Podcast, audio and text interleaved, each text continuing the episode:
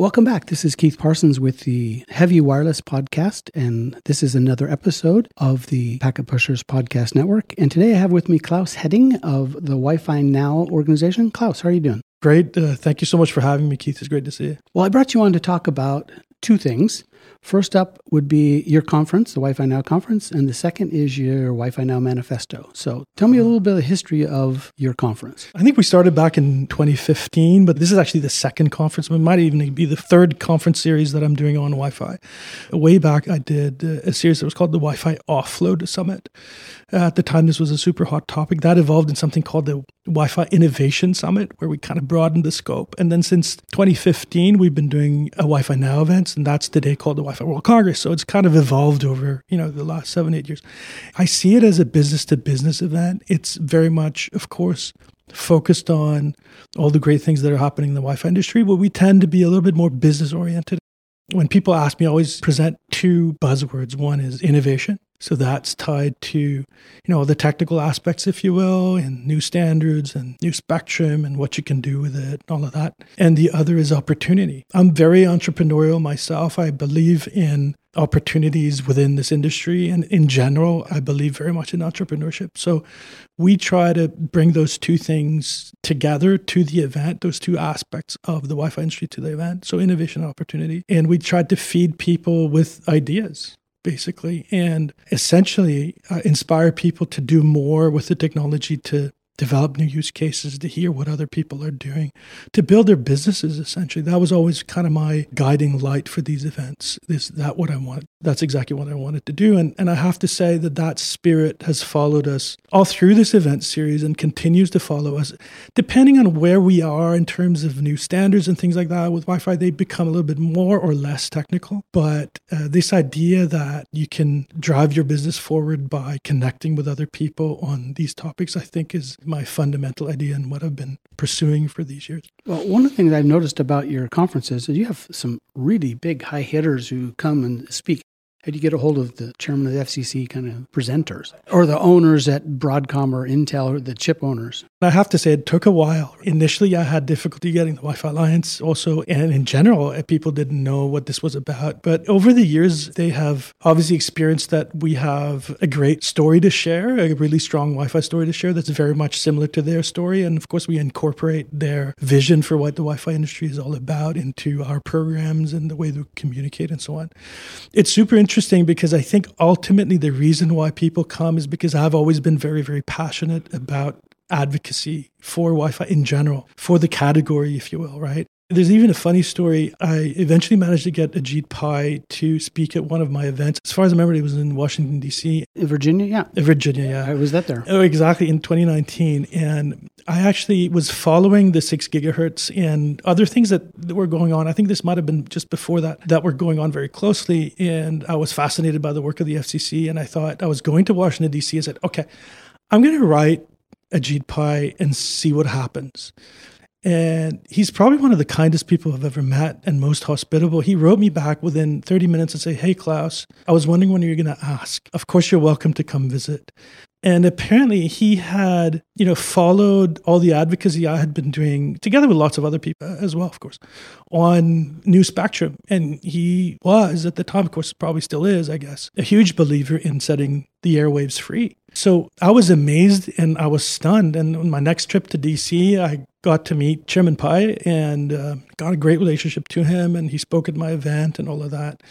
But I think the reason why this came about is simply because of the very, very strong advocacy. And I think that folks, even at that level, because I think my communications are very clear. Okay, this guy gets it, right? He gets what it is that we're trying to do. And and it's the same with huge companies like Qualcomm, Intel, so, you know, that kind of size company, and of which many are involved, is that they sense that I get it, what they're trying to do. And I'm very supportive of what they're trying to do. I think there's a spirit. And of course, these things are very commercial. They're big corporations. They make lots of money. But there's a certain spirit I've always identified with as far as Wi-Fi is concerned. And I think it has to do with this idea that anybody, in a sense, can do it. You can buy a six dollar chip and start working on it if that's what you want to do. It's not, as a starting point, a billion dollar licensed operation that you'll never get near in your entire life. Sounds like you're talking a little bit from your cellular background. Yeah, that's exactly right. So, so I have a cellular background. I worked for years and years with Nokia, and bless Nokia, I, I learned so much. I was there, I guess, for eight or nine years, and I learned a tremendous amount from that. And those were, you know, during the glory days of mobile, right? And it was a fantastic experience and so on. But I also find that there are certain things that are somewhat limiting in, in the mobile industry that I didn't particularly like. I think there's not as much creativity, there's not as not as much freedom, there's very hierarchical and so on. And I think the Wi-Fi is kind of the polar opposite of that, right? I think it's because the constraints of licensed spectrum, you can't play unless you have those no. billions of dollars. That's it. And with unlicensed spectrum, like you said, you can get in with just something little. That is something very, very special. I think it has become a source of freedom, right? I think for folks that want to create businesses in wireless, that they can do that, freedom and opportunity, right? And I just think that is one of the best things that you can work for in life. One of the things, in addition to your conference, you also have a newsletter, but you have news about yes. current things going on all the time. Yes. And one of those, it was a couple of years ago, I think you had quoted, I think the Wi-Fi Alliance on how Wi-Fi has changed the G D P of countries. Yes. That's not a little thing anymore when you can actually point to a percentage of the G D P. There's a number of studies like that, and you know, you have to look at them critically and so on. But there's no question about it that Wi-Fi is the workhorse of the digital economy. I mean, it's not a term that I invented, but I, I really do see it like that. And there's a lot of countries where you will not have any chance to connect to anything else because of, you know, the socioeconomic situation in emerging markets and so on.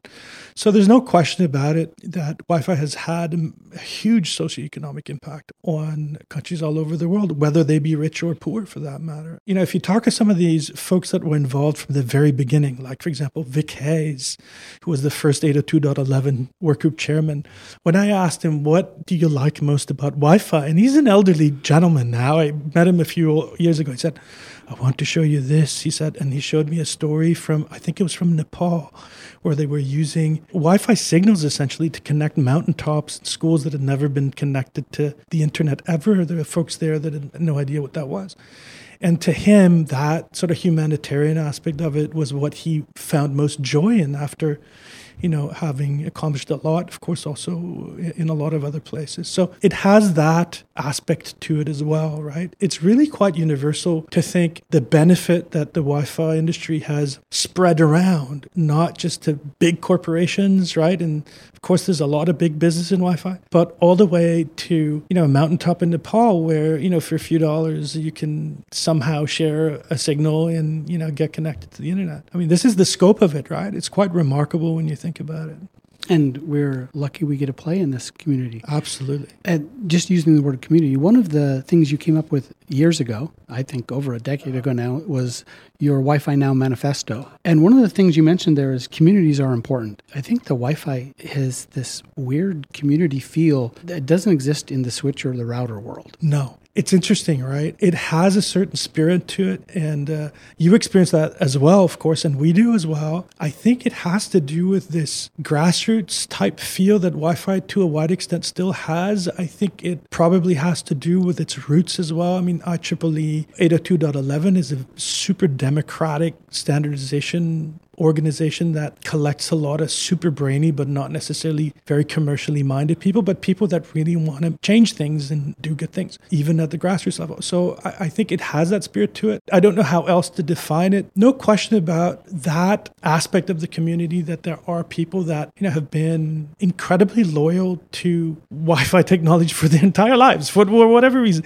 And they're amazing, many of these people, right? You know them as well, and I know them, and it's like, you know, they could do a million other things, but they just like doing this stuff, right?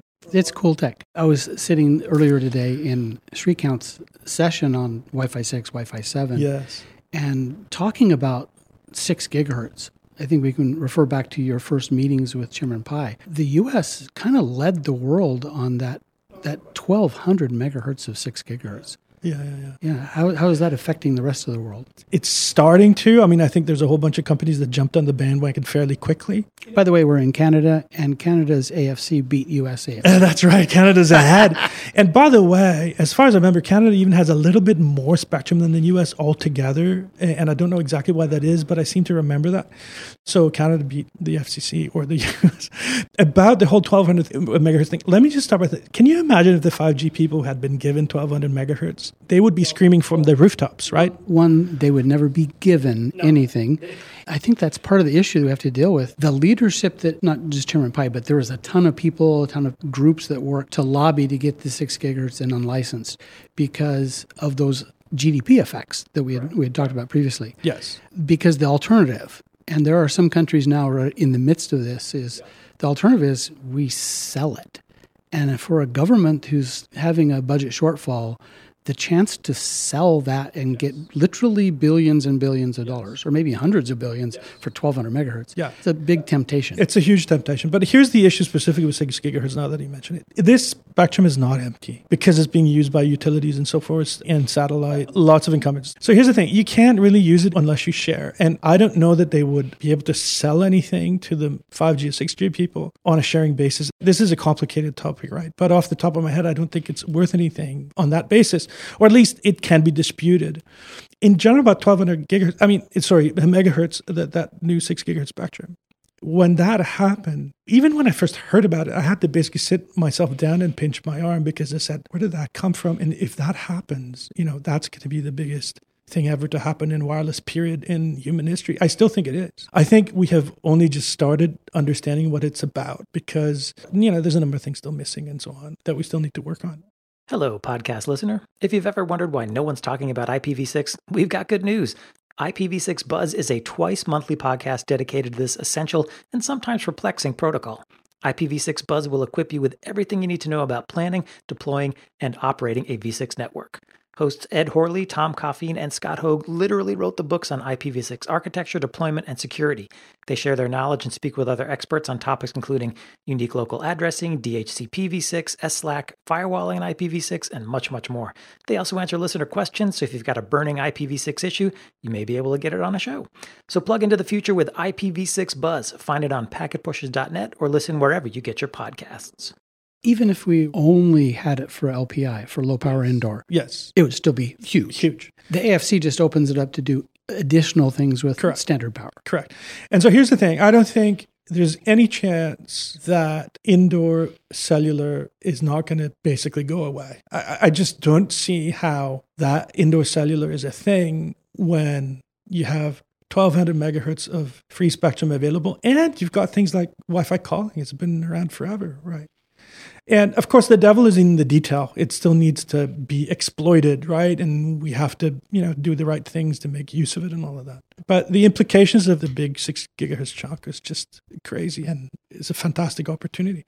So the other thing I want to say about six gigahertz is, of course, as you said, it's not the whole world. So on behalf of Europe, and I'm European, I'm enormously disappointed about what they're doing. It's not that there's no six gigahertz. Of course, there is. Hey, five hundred megahertz is fantastic. It's just... Yes. Not what could have been. It's not what could have been, and it's going to be... I do believe something's going to happen. I think they will catch up. There's going to be a digital divide. That's what's going to happen, at least in the short term, until they catch up on the regulation. But I do think it's going to be similar eventually. Well, and from the vendor standpoint, you can't hold off because of Europe. No, no, no. You, you, you still have to make it. So you're you're making the investments in the hardware and the new access points, the new clients. Apple just yes. came out with their new iPhone fifteen with six gig built in. Correct. Only in the Pro model, though. Yes. Yeah, it's okay. But that's in line with their, I think it's the iPad Pro and the MacBook Pro are also yeah. six E. So apparently six gigahertz is in the Pro category for Apple. Not that I necessarily agree, but that's how they're doing it, right? It's just going to take a while. We see charts, and you've you've shown charts in your conferences from the Wi-Fi Alliance of mm-hmm. the growth of six gig and the growth of Wi-Fi six. I don't think they're going to be as fast as some of those little hockey stick charts show. No. Part of the issue is it's a little bit more complicated now because we had a quick succession of standards, right? And I don't blame people for being a little bit confused as to what to do with six E and seven. Actually, six and six E are quite close, and now we're getting into seven, right? I mean, I'm fairly optimistic. If you look at the numbers of, for example, laptop P Cs or P Cs in general that have been released with Wi-Fi six E in them, There's a lot of those. The number of phones is maybe a little bit, should have been more perhaps with six E, but I think the phone people are probably want to go for seven. But six E laptops are all over now, and I think that's a really good result as well. Another question, and the reason I bring this up is because I've seen your view of Wi-Fi, which is very egalitarian out there. Your audience does both home, small business, as well as enterprise. Yes. And I've kind of grown up in the enterprise side. Yes. Wi-Fi sevens, and not just Wi-Fi seven, I think every generation is led in that smaller SOHO market. Traditionally, yeah, there's a certain cadence to it, right? And it tends to be home gadgetry first, right? And then it gets to the enterprise markets a little bit later. So you, what you're saying is that the small enterprise market tends to be one of the first as well. It's a leader. They're definitely pre-certification. Yes. And I'm not sure what that is, to be honest with you. Do you have a, a thought on that? I think the retailer market likes fancy big numbers on the outside of boxes. Yes. And it gives them a reason, oh, I need to upgrade because, I mean, I have I have neighbors, family members call, yeah, should I go to Wi-Fi seven? Why? Do you have any Wi-Fi seven devices? I, I don't know, but it, I saw the ad. You know? Oh, that's right. So I think they lead that way, not necessarily because the devices need it. And I also think the carrier gateway market is much faster than the enterprise market. The enterprise market tends to be a little bit more conservative. Would you agree? Carriers and big carriers putting home, yeah, because they just need they just need something that works. Yes. But they also have to beat their competitors Correct. By having something Correct. Slightly better. Yes. I think the only thing that maybe disappoints me a little bit is that there haven't been more carriers adopting Wi-Fi six E. But I think what we'll see, there are some big ones in the U S and some in Europe as well, but I would have liked to have seen more, especially in Europe, I think. But I think what we'll see now is lots of carriers jumping on the Wi-Fi seven bandwagon, right? I think it's a chicken egg thing. If my phone and my iPad and my T V require it, I will demand it from my carrier. Until I get there, it's a nice to have. But then once I'm there, and so they're like, how soon do I have to deliver it? Because if I'm a laggard, then I'm in trouble. Yes. But if I'm ahead of the game, I'm spending money and I'm not getting revenue back. Right, right, right. And I usually say, if people ask me, what what is this driven by? I think Wi-Fi is in large part driven by exceptionally good device technology, in my view. I mean, the stuff that comes out of companies like Intel and Qualcomm and Broadcom on the device side is really, really good. And that's what consumers want, right? They want really great connectivity for their devices. And I think that's one side of it. And the other thing I think that drives the Wi-Fi market a lot, especially in the past maybe four or five years, is fiber to the home, but I guess also to businesses. And once you've got a gigabit into the house, you're going to want a gigabit in your house or in your business. And that means you've got to think of what Wi-Fi you're going to set up. So those, I think, are big drivers in my mind. Do you think the moving through COVID and everyone having to work from home was any extra driver to move things oh, faster? Oh, no question about it. And, you know, as much as I absolutely hated that situation and I didn't want any of it, it has been golden days for many people that are working in Wi-Fi on the residential side. And for things like mesh, consumer mesh and things like that, I mean, we've had, and for that matter, on the device side, I mean, in some cases, one hundred percent growth. Uh, you know, some of these companies just raking in the bucks because everybody needed new mesh. If my Zoom call didn't work and I have to have it, you get new stuff. It has just been a bonanza for some of these companies. And for obvious reasons, because people were at home and they needed better Wi-Fi. And everybody was at home and everybody basically needed better Wi-Fi. The amazing thing, though, is that, to me, is you needed new Wi-Fi and so on, no question about that. But most of the networks actually held up pretty well, which is actually good. It means the engineering is pretty good, right? But so it's not like things actually did not break down, which is impressive to me. Well, I think we learned the word latency that we, yes. wasn't in the normal vocabulary. Yes, latency. Latency. It's so funny when you think of this, the whole latency thing. You will remember this, Keith. Years ago, during the height of the five G hype cycle, right? Latency, latency, latency. And even at that time, you know, they were saying, we're going to have millisecond latency. And I was saying, try to measure your Wi-Fi. In many cases, you'll find, even at that time, that latency is actually really low. And we already kind of have that five G. But for the five G people, it was, you know, the big thing. So, no, of course it is important. It is really important. And we're also, obviously, as you know, uh, with Wi-Fi seven and all that, uh, working very hard on getting latency down for these super fast interactive services. Not just, of course, Zoom that we all use, I guess, now, but, you know, futuristic stuff for X R and things like that, right? Well, I have one final question. Yes, sir. five G versus Wi-Fi. When you see that comparison, yes. What's your first response? Well, it is apples against oranges, right? But the, the interesting thing is it's the same end result. You cannot tell on your phone whether you're accessing a web page or whatever you're doing, whether that's coming over the five G network or, or Wi-Fi network, right? You can sometimes tell from the speed. Actually, the speed is usually, if you compare the standards, Wi-Fi has, as far as I know, always been way ahead in terms of the peak speed. So it's not a, in many ways, not a useful discussion. The reason why it winds me up sometimes is because the first thing that the mobile industry people do when they invent a new standard, and we've seen this from the three, four, and five, and it'll probably come for six as well, it says, we're going to take over all the use cases that Wi-Fi has. Wi-Fi is going to go. It's going to be five G everywhere. And that's the first thing that they do. They start talking. One of the first things they start talking about that. And of course, it never happens. And there's a loads and loads and loads of reasons for that. But here's what I really think is the only logical and reasonable thing is that everything indoors by default should be Wi-Fi. In many ways, it already is, right? And it doesn't matter whether you're at home or the office or public venue, or whatever you happen to be. All of that is really best handled with Wi-Fi because that's what Wi-Fi is designed for. And it's actually getting better and better for those purposes. And five G doesn't do particularly well because it comes in from the outside. And it's not really designed, you know, to shoot through big concrete walls and all of that. So in fact, your five G service or your wireless service should continue into the house. The five G should stop at your door, and then the rest of it should be Wi-Fi, and it should all be automatic. I mean, this is my vision for it. And we had this kind of vision when we were talking about offload in the old days. It's more like sort of, a, sometimes people call it convergence, but it's really about the best thing in the environment that you're in, right? Well, and like people say, well, how come I don't get Wi-Fi while I'm driving? Well, that's not what it's used for. That's one of the few places where I think five G is really a good idea. It's actually in your car, right? Yeah.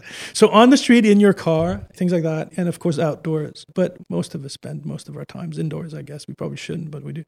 And that's where all the Wi-Fi is. And these days, because it's getting better and better, you know, it really is the best technology and the best kind of connectivity that you can get, in my view, indoors. And, and that's how it should be, right? All right. One last line. Yes, I'll just take from your manifesto from yes. twenty fifteen or whatever. You just want to read off your first line item. Yeah. Wi-Fi everywhere for everyone. So Wi-Fi is the connecting fabric of the internet economy. We think Wi-Fi should be available everywhere for everyone. That's our mission and goal. And that hasn't changed, by the way. And in fifteen years, that's still the goal and that's still where we stand. Depends, right? But I think at least for the next ten years, we have a lot of spectrum to work with, and I think that's going to drive us towards this Wi-Fi everywhere, right? Thank you for your time, Claus. You're so welcome. Uh, this is Keith Parsons with the Heavy Wireless Podcast, part of the Packet Pushers Podcast Network, and we will see you on the next episode. Thank you.